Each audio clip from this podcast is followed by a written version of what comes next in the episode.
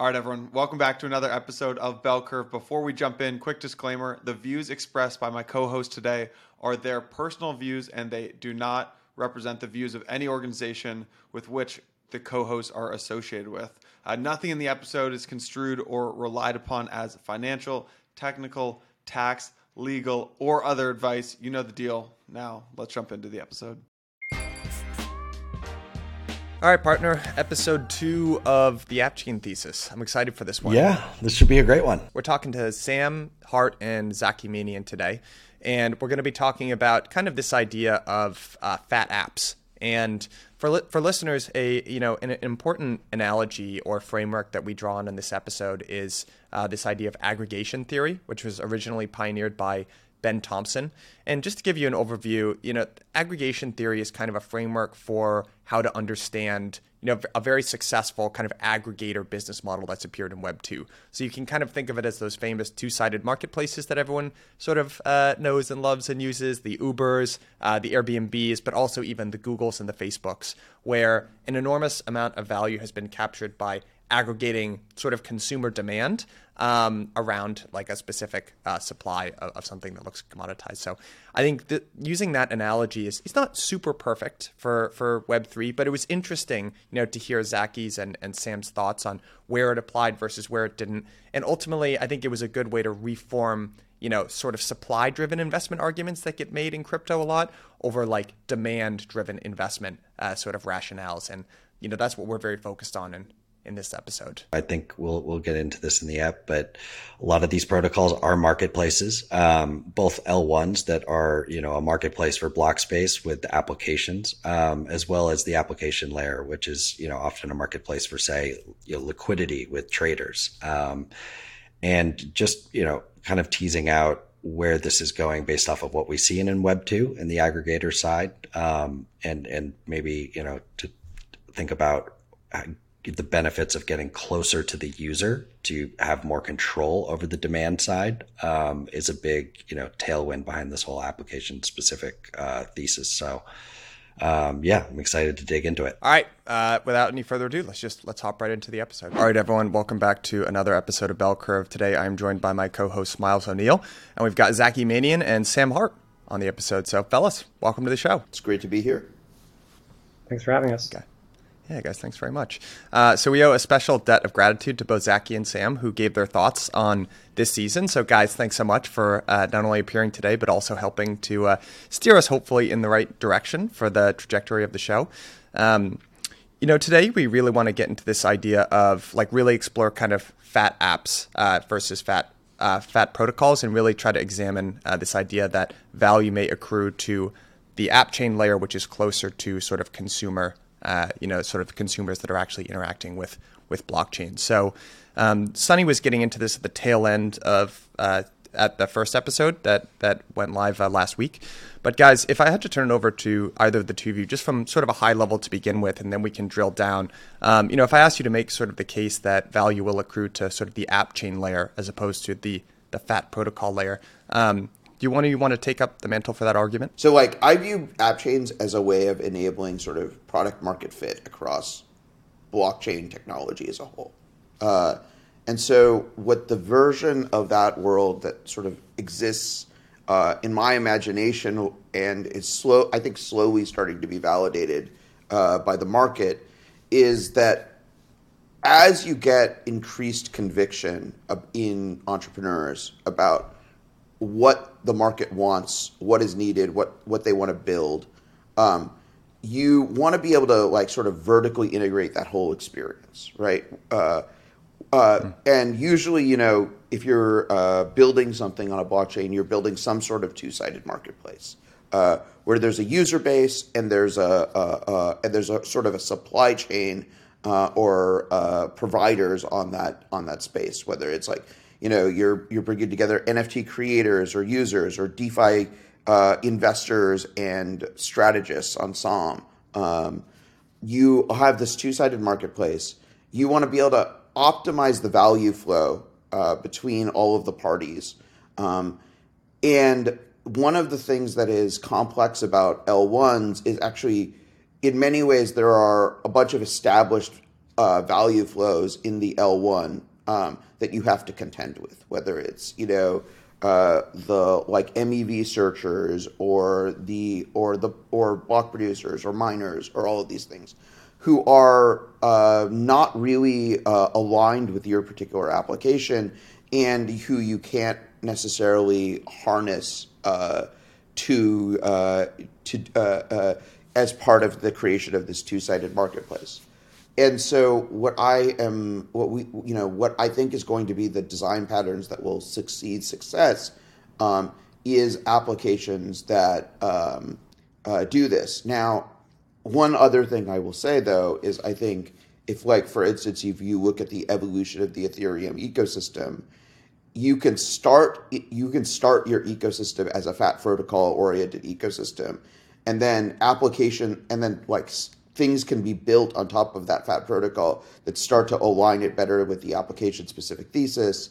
Um, and like i would say both like the emergence of like eigenlayer and the op stack uh, have been aligning the ethereum ecosystem a lot better with the with the uh, application specific blockchain thesis uh, uh, in a way that was like organic but somewhat unexpected. So, so I think that, um, that you know, to maybe sum up what you guys said, there are a couple different angles there. Which is one, there's sort of the the entrepreneur angle, right? Which is that eventually, you know, entrepreneurs are going to want more control, basically, over the full stack that they're building on. So, app chains have a natural sort of advantage there. Zaki, you were starting to, you know, your description of app chains sort of a two sided marketplace is one that I think is very important. Uh, can you elaborate exactly on what that means? Because I think there are some, I have a bunch of questions or analogies that we could draw there to how that played out in Web 2. And I want to get your thoughts on whether or not you see the same dynamics being prevalent for uh, what we're talking about here. Yeah. I mean, most applications inside of blockchains, whether or not they present themselves this way, have this sort of two sided marketplace characteristic, right? You know, and the classic Web two two sided marketplaces are Uber or Airbnb. Uber's you know matching a pool of drivers with a pool of, of, of riders. Airbnb a pool of hosts with the and so you know we you saw you know a, a sort of cycle. There was definitely a hype cycle of this in general. Um, but in general, you know, you have you have the classic you know, even you know your your DeFi apps are just you know we you know the whole uh, peer to pool sort of thing. Like what this is like you know the DeFi summer innovation, uh, which was that you could have these smart contracts that can pool resources and then act as efficient coordination mechanisms between uh, you know essentially makers and takers in a in a in a in a market in a, a like you know a trading application so you you know so you're uh, so like you could have uh, the taker side essentially filled by this like LP pool.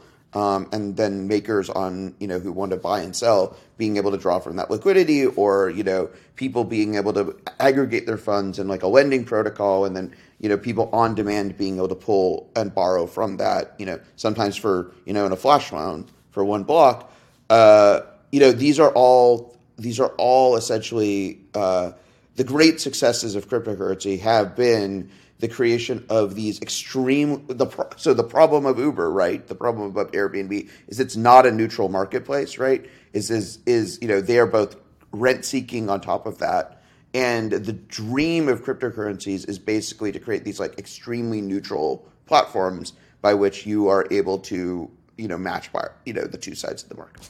Adding on to that a little bit, uh, the analogy. Like one of the reasons that that Uber works is because it makes the supply of drivers like more uniform for the um, for the ride buyer, and it's kind of exactly what what's happening to LPs. It it kind of gives them a uniform strategy, so it it's a much kind of easier interface for a trader to interact with. So this is kind of a good, um, you know, a good place to introduce because in in those dynamics, right, for uh, for Web two, right? So we're talking about the classic platforms of of Web two, right? Like the Ubers or the Airbnbs. even before that, you had kind of like the Facebooks and the Googles uh, as some of the best sort of aggregator businesses uh, of all time. This is where you know I think it would be cool to kind of layer this idea of aggregation theory, which is this is Ben Thompson of Stratechery's thing. He wrote a blog post in 2015 that initially gained a lot of traction and has sort of since blossomed into this whole way of describing uh, it's kind of a framework for describing these these very successful businesses in the internet era, and most of them are these sort of marketplace businesses. And we can get into the, the exact definition of how he defines an aggregator, but essentially, it's these businesses that we're talking about. And really, the the key distinction I think that he that he makes is that in the internet, you can if you're looking at sort of a supply chain you know, where that has like kind of production and supply over here and then demand over here, the best businesses in the Web 2 internet era actually optimize for owning demand, right? That's what these aggregators sort of did. So, do you broadly? So, it was interesting, Zaki, to hear you kind of describe uh, some of the most successful protocols in crypto as actually having a similar dynamic. How appropriate do you think that lens is to apply to crypto? Where does like optimizing for taking demand kind of work in a crypto paradigm versus where does the analogy sort of start to break down uh, from Web 2 in a, in a crypto world? From my point of view, I think this has basically been the que- this has been the question, right? Is the aggregation of demand at an L1 layer or not? Um, and I think that like for what like there you are okay, so you do see aggregation of demand at L1 layers. I mean, I think there's just like no doubt that like there is an aggregation of demand that there you know there that like networks of like telegram channels and communities um, form around uh, like l1 and l1 like objects. Like so like you know like arbitrum right now is like where the defi cool kids are all hanging out and there is an aggregation of demand that is occurring around arbitrum and it like um, and you know that and there was an aggregation of demand that happened around ethereum and there has been an aggregation of demand around bnb chain. Um, so you know you do um, you do perceive that that aggregation of demand does occur. The question that like the or like the skepticism around the fat protocol thesis, from my point of view, has been that that aggregation of demand, I believe, is like largely te- temporary and transitory and not particularly sticky. And you've seen the aggregation of demand kind of flit from L1 to L1 over the last like three cycles. Um, and and you know generally nothing sticks. Um, what has been sticky is like people use OpenSea and Uniswap, and they use it across multiple multiple chains. Uh, and our like the core of the like belief of this is that the actual aggregation of demand from the end user point of view is not going to be like oh like because like like let's be honest when blockchains are critical infrastructure and ubiquitous it's the user base is not going to be like oh we hang out in like this discord or this telegram group and like we just we like like that's not our user base right that's not our long-term user base our long-term user base is like barely aware that there's a blockchain involved and are just like this is a marketplace where i can buy the things I want to buy or and use the stuff that I want. Like I need compute. I need uh, uh, you know, I need an AI model. I need something to be rendered, like whatever. Like I, I, they're just you know using using computing for the services that it provides, and blockchains are part of the infrastructure. So in that, work, you know, I need to send money to my friend. Like they're like all uh, you know these are the different things i need to hedge my forex risk like all of the like all of the ordinary things that people are going to be doing none of those people are going to be hanging out in telegram channels uh, and, and discords uh, to like pick a to aggregate demand they're going to be like this is the app. This is the app that does the great job does it like does this really well. I use it. I believe in that. I like that's where my relationship is. I'm at this app layer. Um, and so that's that's the thesis. Is like we we are we continue to be sort of a little bit modeling the future of cryptocurrency based on and like the future of our space based on the users of today who are not really representative of what the future user looks like. I think that's fair. And how much of that do you think is, you know, I guess the difference between I think maybe an, another analogy is like an L1 is sort of like, you know, an app, you know, Apple's app store, right? Or or Windows, right? In that it's a marketplace for supply and demand of developers, supply of block space, um, and you know it gives them the ability to rent seek throughout that entire you know I guess value chain and squeeze on both sides. Um, versus other platforms are really owning that user relationship, right? Like Uber, Google, you know, they are they are the the touch point of the user. Um, and so I think are we do you do you agree that you're seeing something where you know as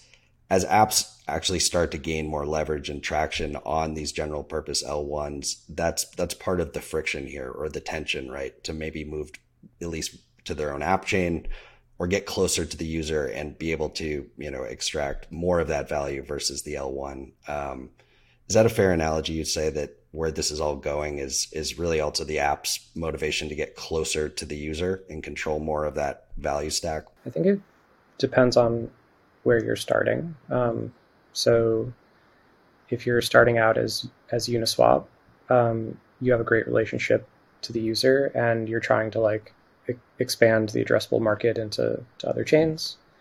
Um, if you are starting out as Osmosis and you're you, you have an L1, like uh, they have expanded into kind of adjacent categories because they want to um, I mean, one, there's a smaller user base that they they have access to at the moment, so they, they kind of want um, to get access to users that way.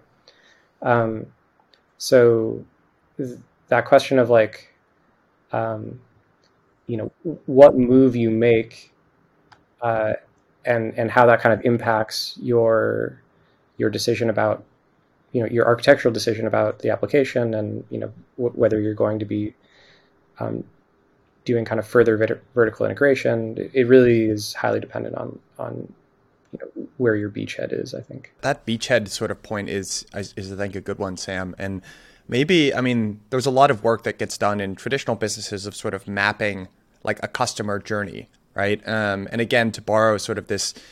Uh, sort of helpful analogy, at least for, for me to understand this uh, within the context of kind of aggregation theory and, and where value gets captured you know, Ben has basically used this analogy to describe how people consume information, right? So, you know, in olden kind of times when you were trying to read the news, you you go right to the newspaper.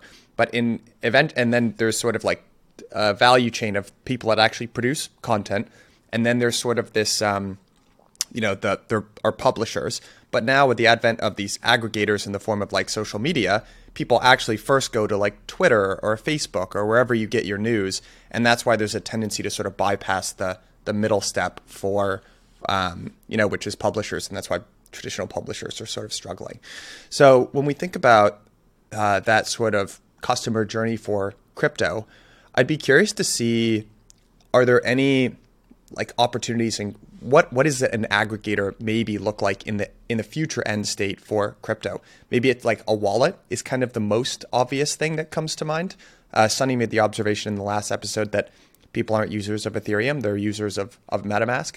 So I'd be curious, like, do you guys view wallets as being potentials for for aggregators, or like, are there other apps, or like, what is that sort of uh, eventual journey for people into crypto look like, and who has the value capture? to take a kind of sober look at this, like 99% of applications right now are are like day trading investment applications. Um, it's all like financial rails. So uh, of of that single category, um, wallets and and potentially kind of like an integrated dApp experience. Yeah, absolutely. That, that makes makes sense to me. Um, I I think if we're like really successful here, we're going to be entering into different markets and and you know we might kind of white label some of this infrastructure for for other use cases or or kind of deploy uh, you know separate instances that that really help us do non-financial use cases. The finance finance is just the back end. So um, what the what owning the customer means in that context, I, I think is, um, you know, t- to be written. Zaki, Zaki, I don't know if, if, if you have thoughts there about just like potential, maybe even even looking at it today. I mean, even if we just look examined the you know financial use case or, or what crypto looks like today.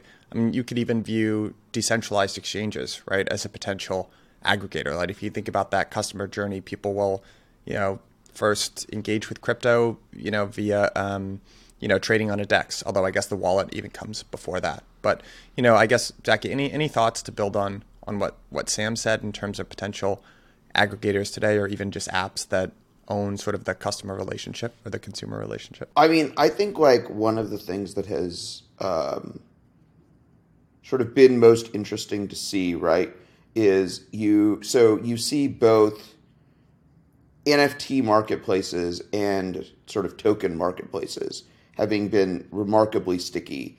You know, the uh, uh you know the numbers that you see are like, you know, three. I, I think I, I think there was a Blockworks piece that came out recently that was like three million of the like, you know, uh, you know, very large, which is a total very large percentage of the total install base of MetaMask are essentially just OpenSea users, right?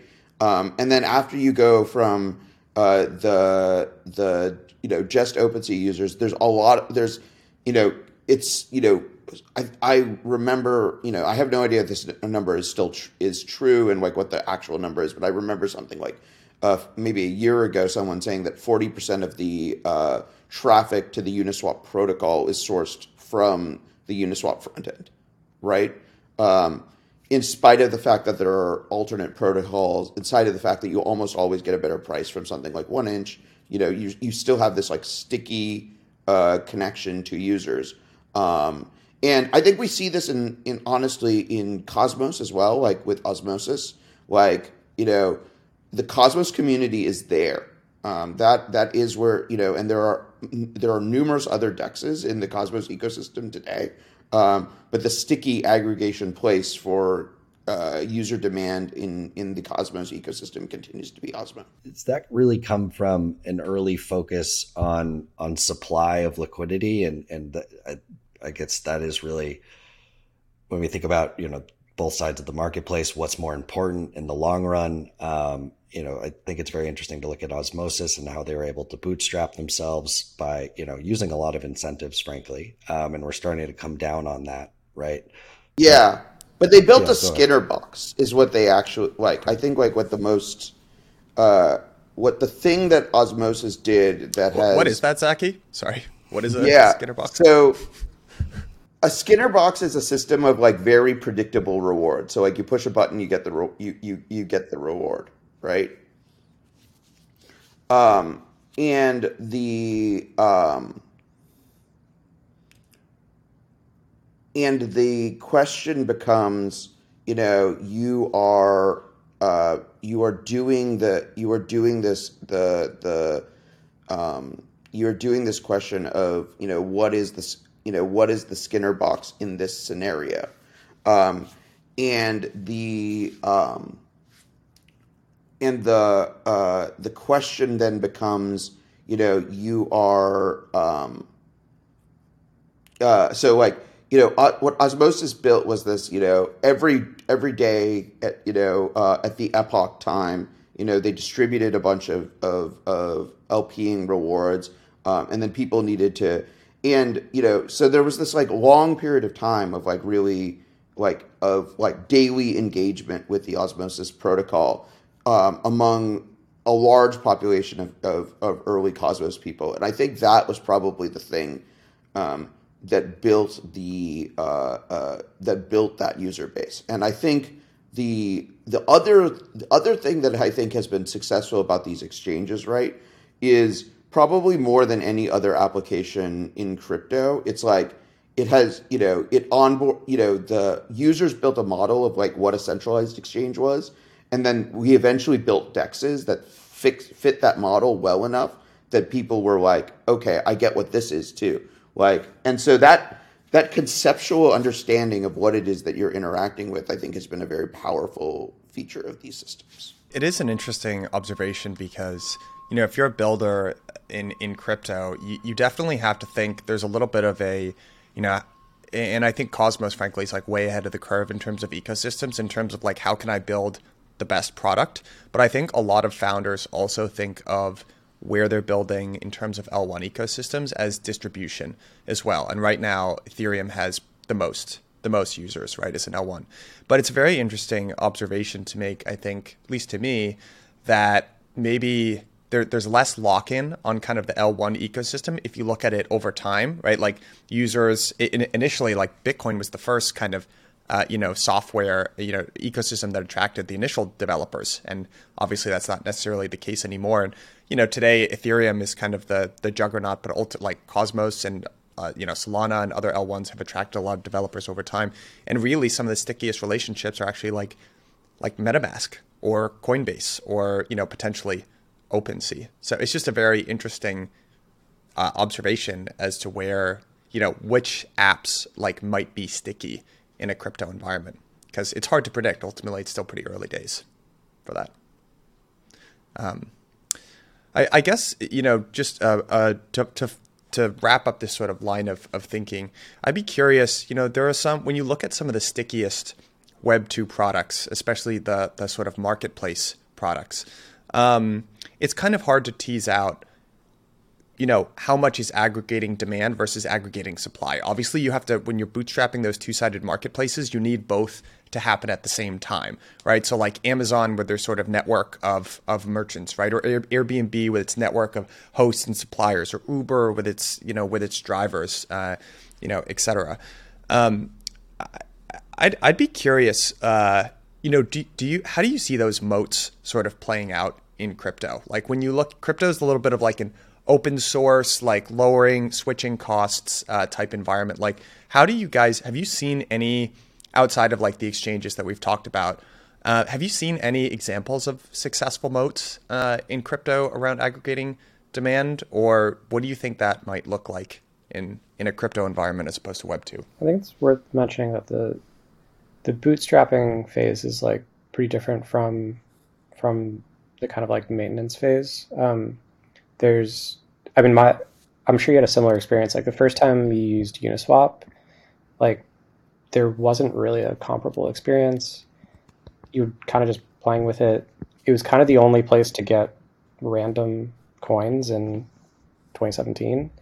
Um, so you were pretty insensitive to anything but just any supply whatsoever being there.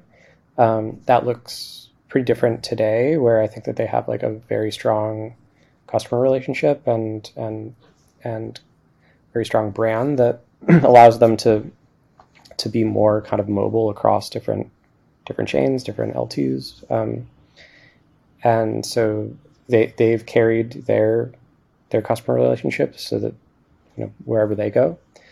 Um, yeah, so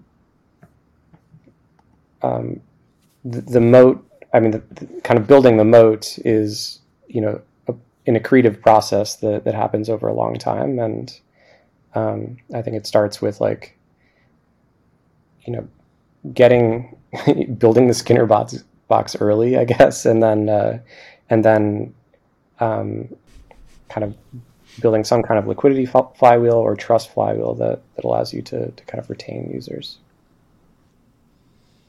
Um, yeah, I mean, I think that there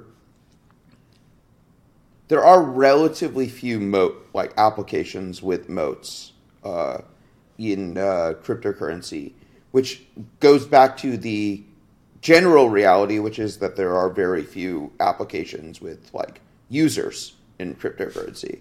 Um, like the applicate, you know, you know, the application layer has is continued to lag behind uh, uh, all of the other like hype and bits and pieces and, and, and, and things going on in the in the crypto ecosystem, right? Um, and so you know we are um, there's like there's there is to my mind a, a, a not really a, a, doubt here that the um, that like you know one of the like one of the biggest challenges of imagining the future of crypto is that like you know, that at some point, if this whole industry is to succeed, the future has to look a lot less like what, what the present is. Yeah, I mean, today, just the absence of bridges has been a big moat, right? Um, yeah. Uh, yeah, I mean, you, yes. Yeah, go ahead, Zaki. Well, I mean, I, I would say uh, there have been a variety of things that are, are have been sources of aggregation of demand at the L1 layer that are breaking down, right? Like uh, USDC also has like availability of stablecoins and specifically USDC has been a big moat in a lot of ecosystems. Um, but you know, with uh, CCTP, you know, and like sort of Circle's vision of kind of USDC everywhere, uh, that aggregation of demand layer is starting to break down. And I think you have you have uh, you know so you have and you know the the other component has been like that. Yes, you know, with the exception of of Cosmos. Most other ecosystems didn't come with any bridging built in. So, like, once you got exchange uh, a critical mass of exchanges onboarding onto your platform, you know, you pretty much then that was where everybody stayed.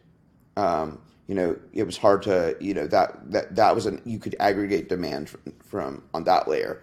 Um, but like all of those those moats are sort of temporary to the immaturity of the industry rather than uh, a permanent features of the uh, of the of of the system. Um, and so, you know, ultimately, what should own like the only thing that you know the last you know 60 you know 40 year history of consumer computing has told us is that applications are really where people like where where the where where the stickiness occurs right you know going back to like the ultimate sticky application like Microsoft Excel. And I think, you know, a lot of the value of L1 is based off of like how differentiated the apps built on top of them are. Um, but I do think that that presents a natural tension, right? Because as those apps become more differentiated, then they're going to want to own, you know, more of the stack and take those users with them. Um, I'm curious how you guys think about block space and and this idea on the on the supply side, right? Is block space completely is it going to be completely commoditized or do you see some merit in this idea of there being like a, a premium block space to say Ethereum L1 that will always, you know, retain a, a large amount of, I guess, market share, you know, in terms of value to the amount of transactions versus other, you know, sort of environments. Um, or is block space just going to be completely commoditized across the board? Um, and and yeah, uh, how do you think about validator validating or invalidating that uh, thesis? Love this question.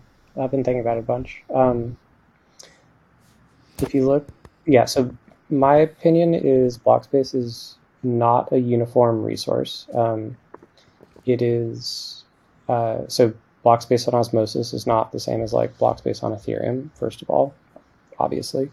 Um, and block to block, like, and even with, you know, interblock or intra-block, um, block space is not uniform. So it, it's a highly context sensitive resource. And um, the main thing that application specific chains are doing is, is basically um, giving you more kind of granular control over the the shape of the resource in the first place, like what you can do within a block or what you can't do within a block, and how how the market is structured. So um, who's able to buy, what the auction or or kind of marketplace looks like, um, and um, I I think that there absolutely is some commodity block space. Um, I and I think particularly for for kind of time insensitive transactions. So if I'm like sending a payment to my grandmother or something, I kind of like don't care if it takes like five minutes to get there. Like it'll get there. She's not going to check for another like ten days. Um, Better hope your grandma's um, not listening to this, Sam. Just trashing her like that. uh, but there are very it, there there are transactions that, that you send that you know can get front run or sandwiched, and um, that's a that's a very different kind of mode of interacting with the the base resource. So, my opinion about the value of block space really comes down to my perception that there is that block space is primarily valued by the accessible network of counterparties in that block space. Um, that like the reason Ethereum block space is valuable is because of the large number of like counterparties and integrations and whatnot. But the problem is, but the real, but the the flip side of that is that there is a there are there are tipping points in every block in in sort of in net, in block space or like networks of blockchains um, that where you get to a critical mass of counterparties and then the uh, the advantage uh, erodes dramatically. Um, and so the so I, you know I think uh, in a lot of the fat protocol sort of thesis that we're here to in, you know we're, we're arguing against and we're trying to invalidate here there's a tendency you know there's a tendency to ethereum block space has the most economic security therefore uh, it is the most valuable block space and it's this tautology right and i think the actual Ether- answer is ethereum has enormous first you know has first mover advantage, um, has you know deep integrations with lots across you know lots of different counterparties. Is essentially the de facto first integration point for many services, um, and therefore gives you has network effects around that.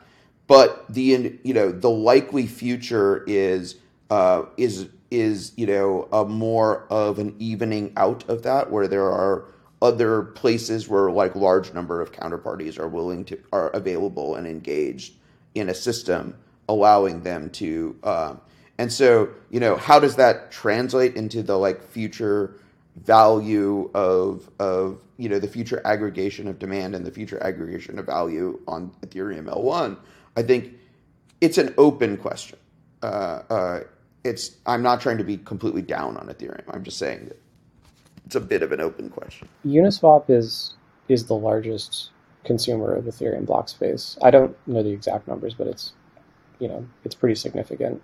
Um, I think OpenSea is like number two or something like that.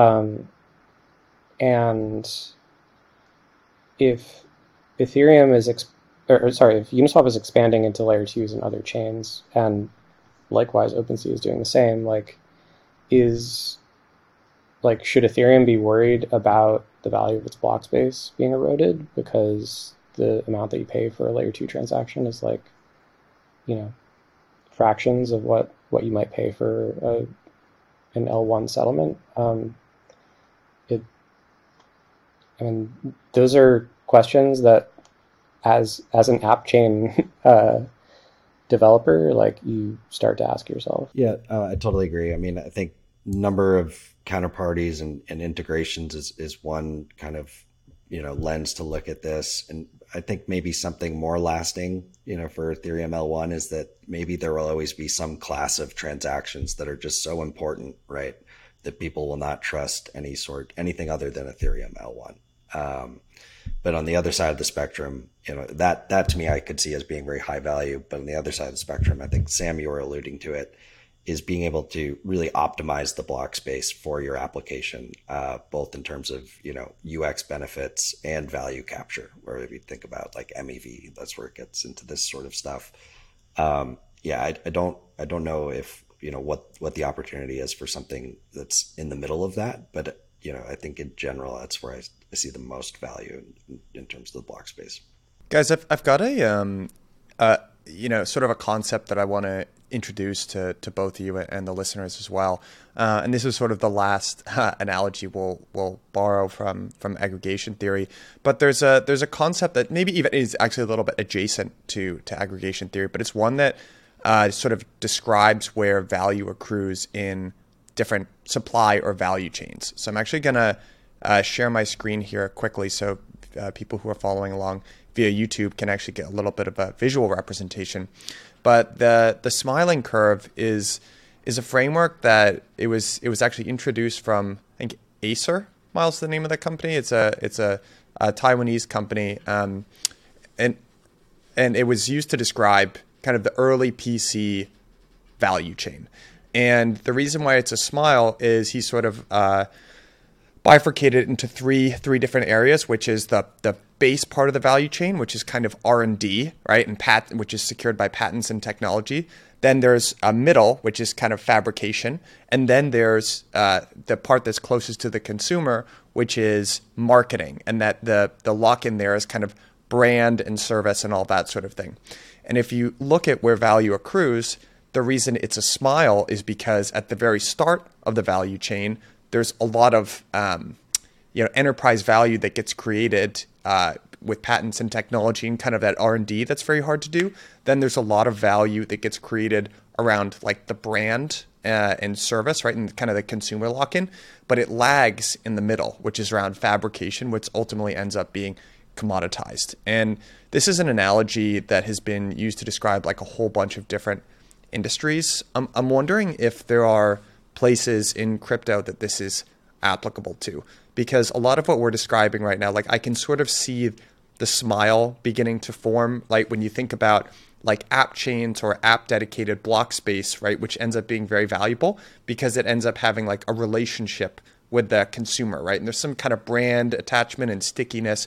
Maybe it's at the wallet side maybe it's at the decentralized we don't know exactly yet right? There's an end state but we can we sort of see that then maybe there's kind of this premium blocks block space, right? Uh, that it, maybe it's Ethereum, maybe it's not, um, but there's you know kind of premium block space here. I'm wondering if there's uh, like kind of a middle layer. To be honest, in in a lot of discussions I see about like the the easiest analogy that I see here is like layer twos. Frankly, like generalized layer twos seem like they are highly uh, at risk of being commoditized. Um, but but I'm curious, like when you know when we look at that sort of that that smile. Um, does, does anything stand out uh, in terms of like analyzing sort of crypto value chains, or what, what do you guys think about that analogy as it as it applies to crypto? You know, the ethos of the space is so uh, fixated on uh, is so or like one thing that's like very unique compared to the ordinary technology industry is how much of the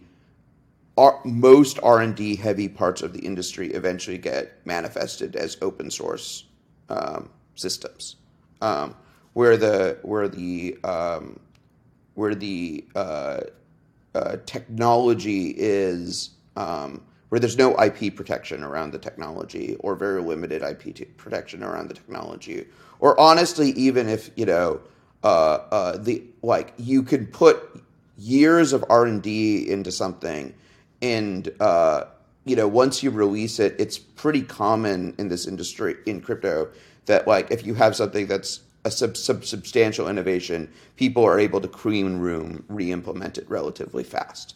Um, so like there's a lot because there's like there's no patents in this space. There's just copyrights really, um, and I don't expect you know patents to to to start playing a major role in this space anytime in the near future.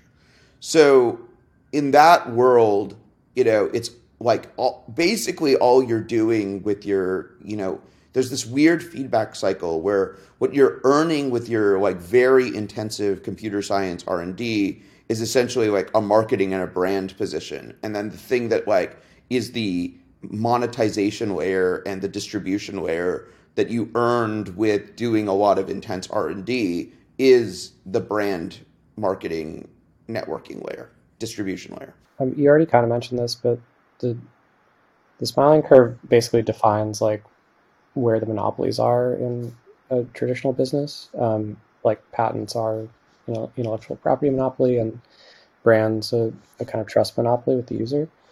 and the fabrication process in this instance is like is commoditized. Um, although it's kind of changing with TSMC and, and just the, the kind of unique fabrication capabilities there. Um, That's actually a cool. They TSMC really flipped that on its head. Frankly, mm-hmm. that that story, but that's a story for another time. Sorry, go Sam. Totally. Yeah, we could talk about that offline. Um, uh, so I, I completely agree with with Zaki. Um, like patents kind of aren't available to you, um, and uh, so the the monopoly on that side, if you're if you're going to try to kind of retain an R and D monopoly, you basically have to have like a sustained organizational like uh, knowledge advantage. Um, so I, do think that some of these zk um, kind of shops that that have like you know have aggregated the best zk researchers in the space um, could could potentially have a kind of sustained advantage there um, but it's you're not locked in in the same way um, uh, it, it, as well as some like you know ASIC hardware and um, and now some of the like ZK ASICs things like that. Um, if you're going to be doing a bunch of research there, you and and roll out a, a bunch of those kind of um, supply constrained machines, I, I, could I could see you potentially getting monopoly. Um, but yeah, the the vectors of competition are just like a little bit different with the, the kind of open source mentality. That's interesting because when I when I looked at this graph and I was trying to think about this maps over to to our space, I, I honestly thought it from the seat of an application developer that you know the left side, the R and D side, is something like moving you know dYdX moving to its own app chain because it can build a you know a differentiated product that way um, versus any sort of you know order book DEX that is built on a monolithic chain. Um, and the right side, I, I saw more as like Uniswap moving to its own wallet, right? Getting closer and, and finding a new ways to build brand and, and improve their marketing abilities. Um, I guess, do you see in, in the end game where, you know, these super apps will actually be both, um, you know, or, or potentially you know, if once you move to your own full stack app chain, then you're going to be motivated to build a wallet. Or once you build a wallet, then you'll be motivated to eventually move to your own app space.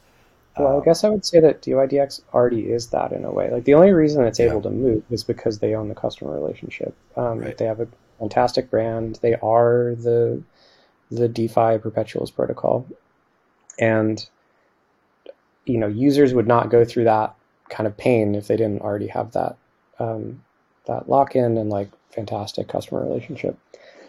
so um, I think there's probably it, again just kind of getting back to like where you're entering into the market. Like there's probably ways to enter in with like an R and D advantage before you know people have kind of understood what's going on. I, I think zk is this like there are very few zk researchers until you know a couple of years ago. Um, and if you can get a first mover advantage there, you know, you can kind of move into more of like a con- consumer facing um, relationship. That's great.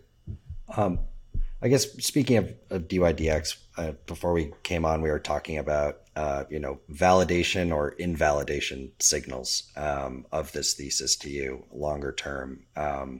We are talking about the importance of dYdX within that context, right? Um, if this works, I think it's a you know a massive validation signal. Would love to just kind of hear you expand uh, either of you guys uh, on that and and other you know if it's if it's dYdX or if there are other sort of validation invalidation signals that you're really paying attention to. I will say that the dYdX and like I've been working closely with them um, and many many people in the Cosmos ecosystem have been um, working closely with them.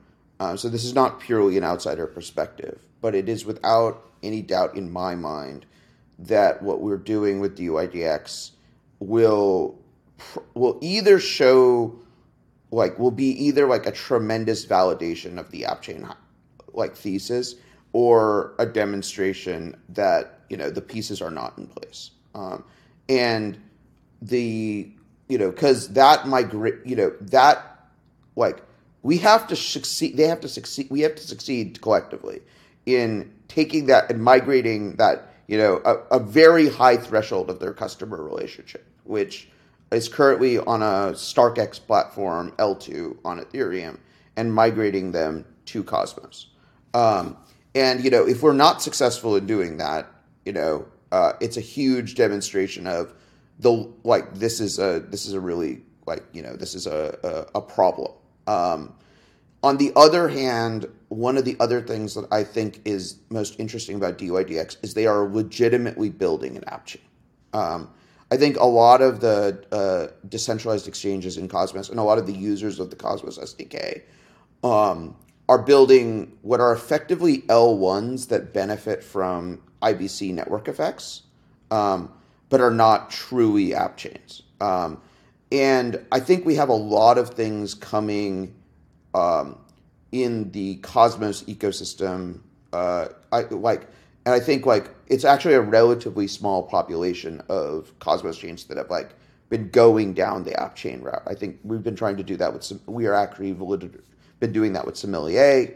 I think that uh, um, that the uh, that the dYdX team by like you know essentially building a custom mempool, building all these pieces, uh, you know, building a thing that serves is basically there to like allow people to have like the centralized exchange scale and order experience on a decentralized order book. Um, yeah, or like an order book that like teleports around the world every you know three or four every six seconds or every five seconds. Uh, is such a is like an it, it's a, such an amazing vision. It's I think it can be like people if it works will blow people's minds about what is possible with an app chain that you're like no you can't do this on any l1 no matter how fast the l1 is. Um, you can't do this right? I think it's a, it is genuinely an opportunity to blow people's minds about how easy it was to migrate the customer relationship and how uh, uh, and like what is possible in a decentralized setting um, that i don't think has ever been done before and so I am I do think that like that is our right now I, very much our like the ecosystems like un, like even the entire app chain thesis is like sort of flagship endeavor right now. Zaki and I have both done our fair share of like trying to chill the Cosmos SDK and like the Cosmos stack to people and like you, usually where I the the kind of two things that I um first, first you talk about IBC, and and then you basically talk about um, kind of transaction control uh, at two levels. Like one is the fee model, and the other is within consensus. And um, really, just this year, I've been really encouraged to see some extremely um, creative and kind of high performing teams uh, doing kind of innovating on, on both of those levels. Um, and just these are these are things that you can't do with a, a kind of commoditized or or monolithic L1. Um, applications having complete control over you know, every step of the the kind of mechanism. Um, so that would be um, kind of early validation for me. Um, but uh, completely agree with with Zaki that um, dYdX, just in terms of kind of magnitude of liquidity and and the the experience that they're trying to deliver to users, um, would be major validation. Although one instance I, I don't think is is enough to to really um, uh, to kind of prove out the the thesis. That makes a lot of sense and kind of it's good segue into my my uh, next question we talked about this on on the first episode, but kind of look at this as a as a spectrum from you know a full stack app chain like you have with Cosmos uh, app chains to maybe a Celestia sovereign rollup, um, and then on the other side of the spectrum we have you know app specific rollups on Ethereum. Um, and I think Sam, you just got into this a little bit, but what what would you point to as as the real like marginal benefits in terms of customizations that are possible when you own the full stack as a app specific L1 but you know versus becoming an app specific L2 uh, or an L, L3 right? Um, I think a lot of people will look at this dYdX move and it's successful and they'll say all right was that because they own their own you know block space uh, and they have more in you know can I does that same benefit map over to an app specific L3, which is maybe cheaper for me? Um, so I'd just love to kind of unpack what you would if you were to you know show the full stack app chain and why why full stack over you know app specific rollup or um, you know both today and and also maybe you know in the future where some things like interoperability are taken care of. To kind of like couch this a little bit, I I think all these are like valid ways to build an application. Um, I that is kind of the Cosmos ethos is like Ethereum's an app chain. It just like is an app chain that's trying to do lots of things for lots of people. Um, and but but I do think that there's a certain class of applications that you know really would benefit from full stack control. Um, I I think the the two kind of largest privacy applications, or the ones that I've kind of worked with most closely, Penumbra and Anoma are great examples. Like it's just stuff that you can't really do in even on an L2 is very challenging. Um, there's solutions like Aztec, but Aztec has like a 10 minute like finalization time or something. And Penumbra is building a fully private DEX with like I mean just the the the level of like functionality that the users can have available to them is is absolutely wild. Um, so you know, and, and you need the ability to um, have the consensus mechanism recognize like the fee token and um, and be able to you know, validators need to be able to like validate proofs. Um, there's just like a lot that you need to do in integrating the the execution with um, you know with the entire app application experience. Um, the so um, yeah, and then and then in the middle there is is like modular applications, and I'm I mean I'm definitely like bullish Celestia for sure, um, and I Zaki and I have been talking to them for a long time. Um, I think there's an enormous class of applications that you can build on Celestia. There there is a segment that you cannot, um, and basically the idea behind um, you know modular modularization is that there are kind of defined boundaries between the different um, uh, kind of utilities. So, data availability, consensus, settlement, execution. Um, and the idea there is you're not supposed to be breaking those boundaries. Um, or they have kind of all these different names for like, you know, a, a sovereign rollup versus an enshrined rollup. And like, like what they're doing there is basically they're they're saying that okay, in in this instance, you're allowed to to kind of like uh, to break a single boundary and and uh, have this part of the application interact with with this other part, and um, like a fully sovereign um, application is basically says that okay, I, I need like full stack control over every part of you know, every module because there are optimizations that that require um, you know boundary breaking um, and yeah so I, I, think that there's lots of different valid ways to build a, an application. Yeah i think that makes sense. I think you know people think about app chains and often the first thing they think of is vertical integration for higher value capture. But um, you know what i'm what gets me more excited is more more about the applications that have that wow factor right? So something that is you know a, a differentiated user experience because it's built on a full stack app chain um, and i think teasing out some of those you know true differentiated capabilities, you know, as you go across the spectrum and what you lose as you go across that spectrum is, is really what, you know, we're trying to get a, a, good sense of this season. That's going to tease into to next episode as well, where we really get into the weeds of like, what are the different different trade-offs right between these different models and again there's there's no like you know reasoning by analogy is is sort of imperfect by definition but like there are lots of good reasons you know when you look at traditional su- supply chains of like where to vertically integrate and where it makes sense versus where it doesn't make sense. And you've seen examples of companies vertic- and supply chains vertically integrating. You've seen examples of supply chains uh, intentionally unvertically integrating as well, right? Um, to try to give them some relief from, uh, uh, you know, different fluctuations in, in demand. I, I do think that there will be Cosmos applications that like outsource a very specific part of their, you know, their application stack to another entity like like Celestia, for instance, um, in order to to cut costs and kind of focus on their their kind of core business. I also wanted to put one like last little bit into the mm. whole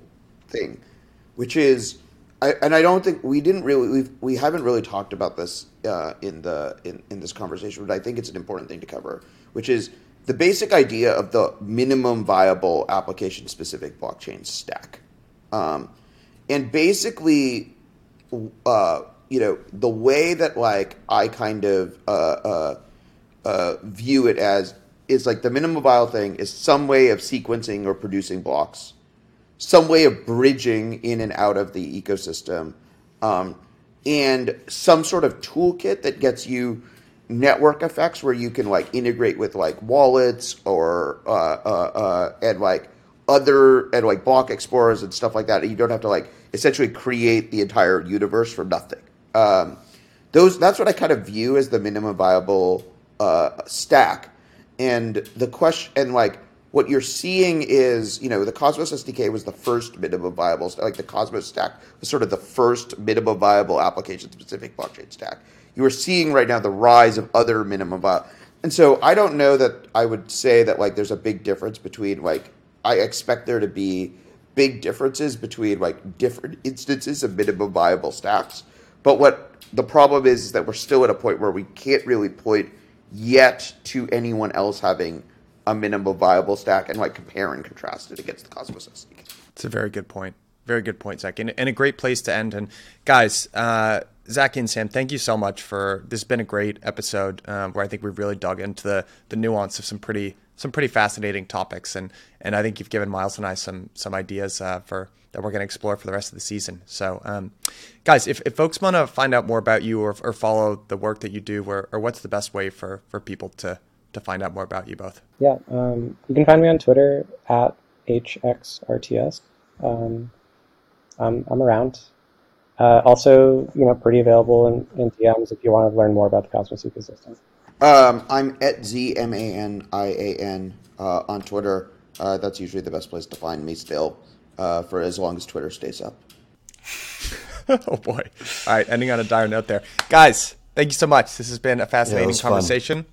Yeah, we'll have to do it again soon. All right, buddy. That was a great, great episode. What do you think? Really enjoyed, uh, really enjoyed talking to Sam and Zaki. Um, I think you know we we dove into the weeds quite a bit on the first episode with with Sunny um, and Dimitri, and I think you know this this balanced it out a little, you know, pretty well by by kind of zooming out a little bit um, and thinking about you know how to apply a lot of these concepts to what we see of the forces of traditional companies um, and marketplaces. And you know i think aggregation theory is a great framework to, to think about this stuff. Um, and you know is rarely kind of talked about i think in this crypto native space. Well i think we came into this episode hoping to sort of reorient our, our listeners to from this sort of implicit bias maybe towards like from like towards like fat protocols to one to a, a, lens of the world where really you know value might accrue to the the kind of app chain you know close proximity to the consumer and then everything below might get commoditized.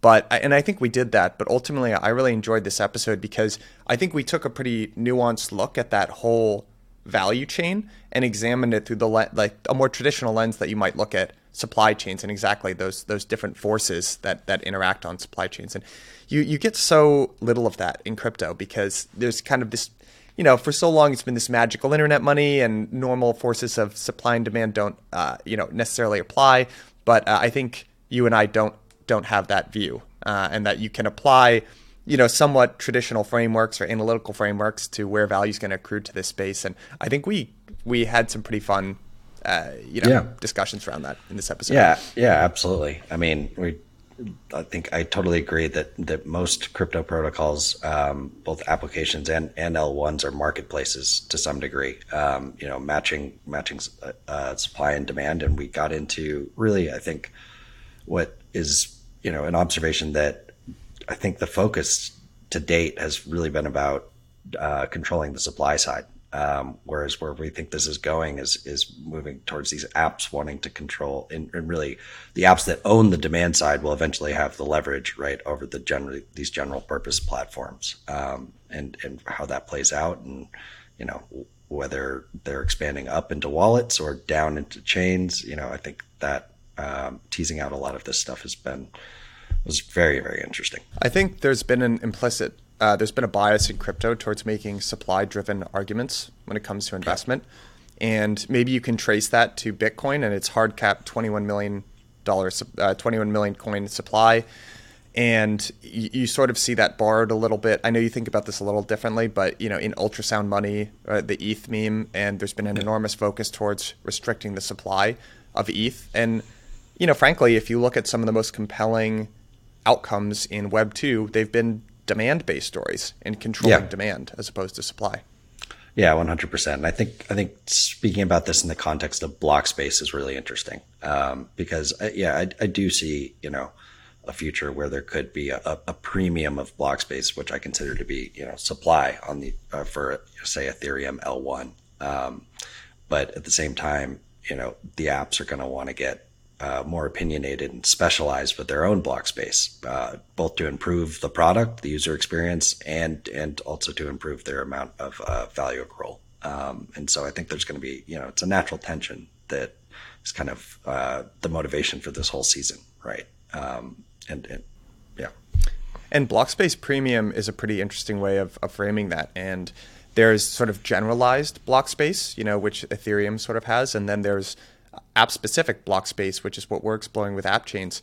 And frankly, you know, I think the jury's still out on which which which type of block space accrues a higher premium, right? You could see there being like ultra premium block space for for decentralized exchanges, for instance, and maybe that's ultimately because it's specialized and you know that block space you tend to have more granularity and control over fees. Maybe that ultimately ends up funnily being more more valuable than than any sort of generalized block space. We just don't know.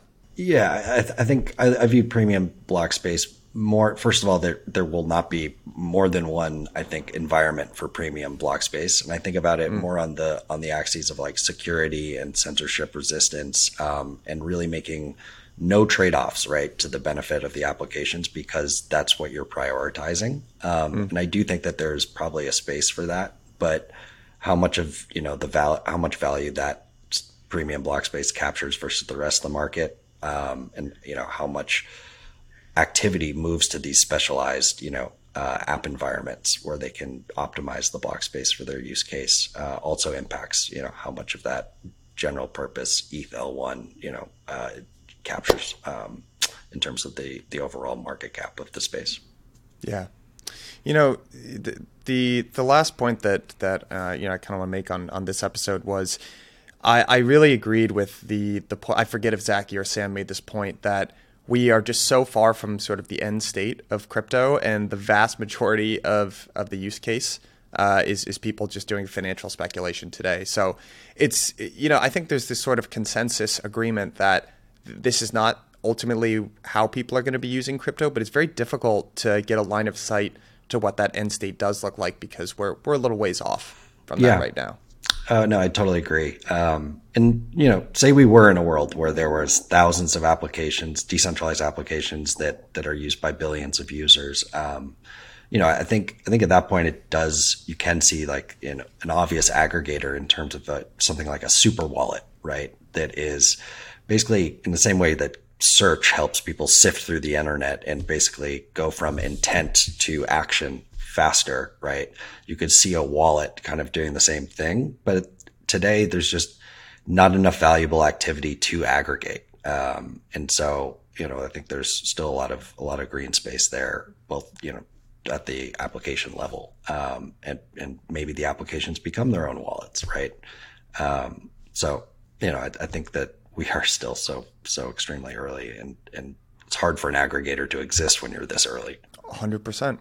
You know the the aggregate the the wallet idea is an interesting one because you and I sort of went into this episode thinking if there was something that looked like a Web two aggregator in Web three or crypto, it's probably wallets.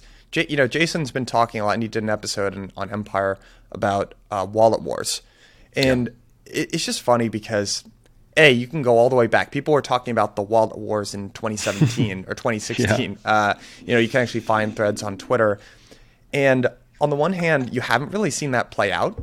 Uh, like a lot right. of people thought that wallets are going to be more important than they are. On the other hand, you look at something like MetaMask, and it has early indications of it being sticky. For no offense to MetaMask, being there are a lot of flaws with the product. I would say, like nothing, nothing. You know, like uh, it definitely could be improved on, and yet it's still tends to be a very sticky thing that like I'm the same way. Like MetaMask was my first wallet and I use it, you know, yeah, primarily for the vast majority I, of what I do.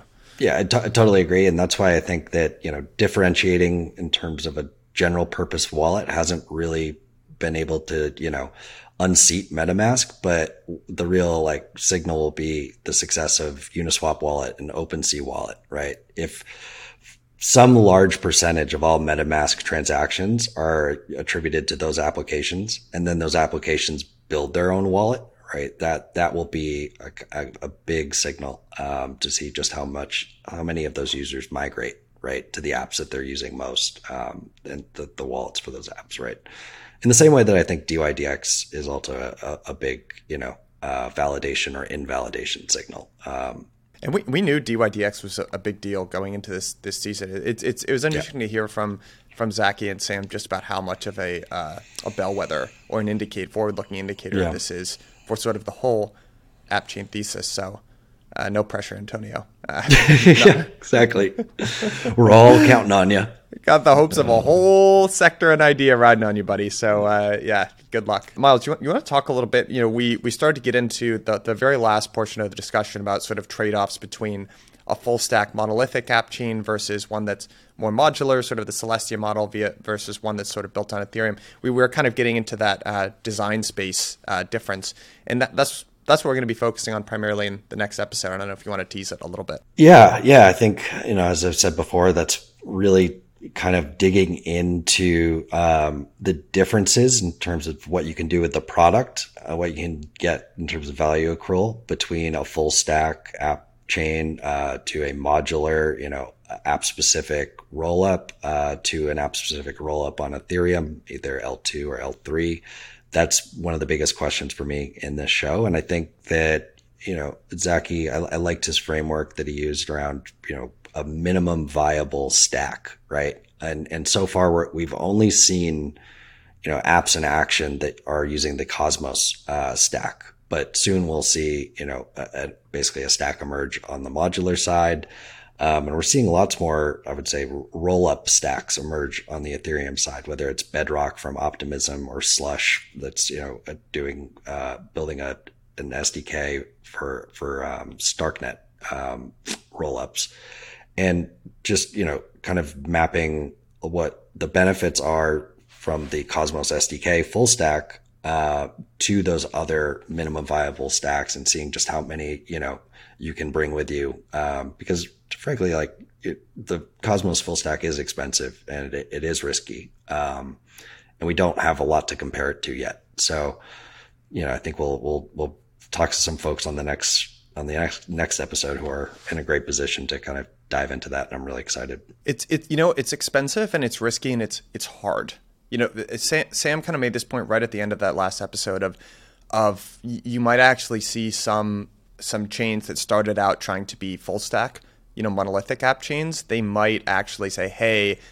you know, if you've got you know kind of execution and product, and then there's like all these things that need to happen underneath settlement, data availability, consensus. Maybe we don't really want to do all that because like bootstrapping a network of validators is not what we do really well. We want to just focus on that that top app chain, and lots of examples of this again in traditional supply chains of like just wanting to focus on the one area that you want to play and you have a competence and you'll outperform. So um, it, will be interesting to see if we uh, unverticalize or uh, un- unbundle, unbundle, unbundle. Stack, right? Thank you very much. I, right. Thank you. Yeah, right. unbundle um, stack. Yeah. yeah, I think I think it'll be interesting to see how much of the you know the the stack is unbundled, and and also I think which uh, Zaki got into is how how much horizontal expansion will app chains you know be able to accomplish without you know, I guess dealing with scope creep and, and really deteriorating, you know, the UX of the core product. Um, like we're seeing a lot of sector specific, you know, app environments or app chains now. Um, so yeah, I think, I think lots more to, lots more to come on the season, but, um, next one should be a great one too. Agreed, buddy. All right. I'll see you for that episode. Cheers, Sounds good. See ya.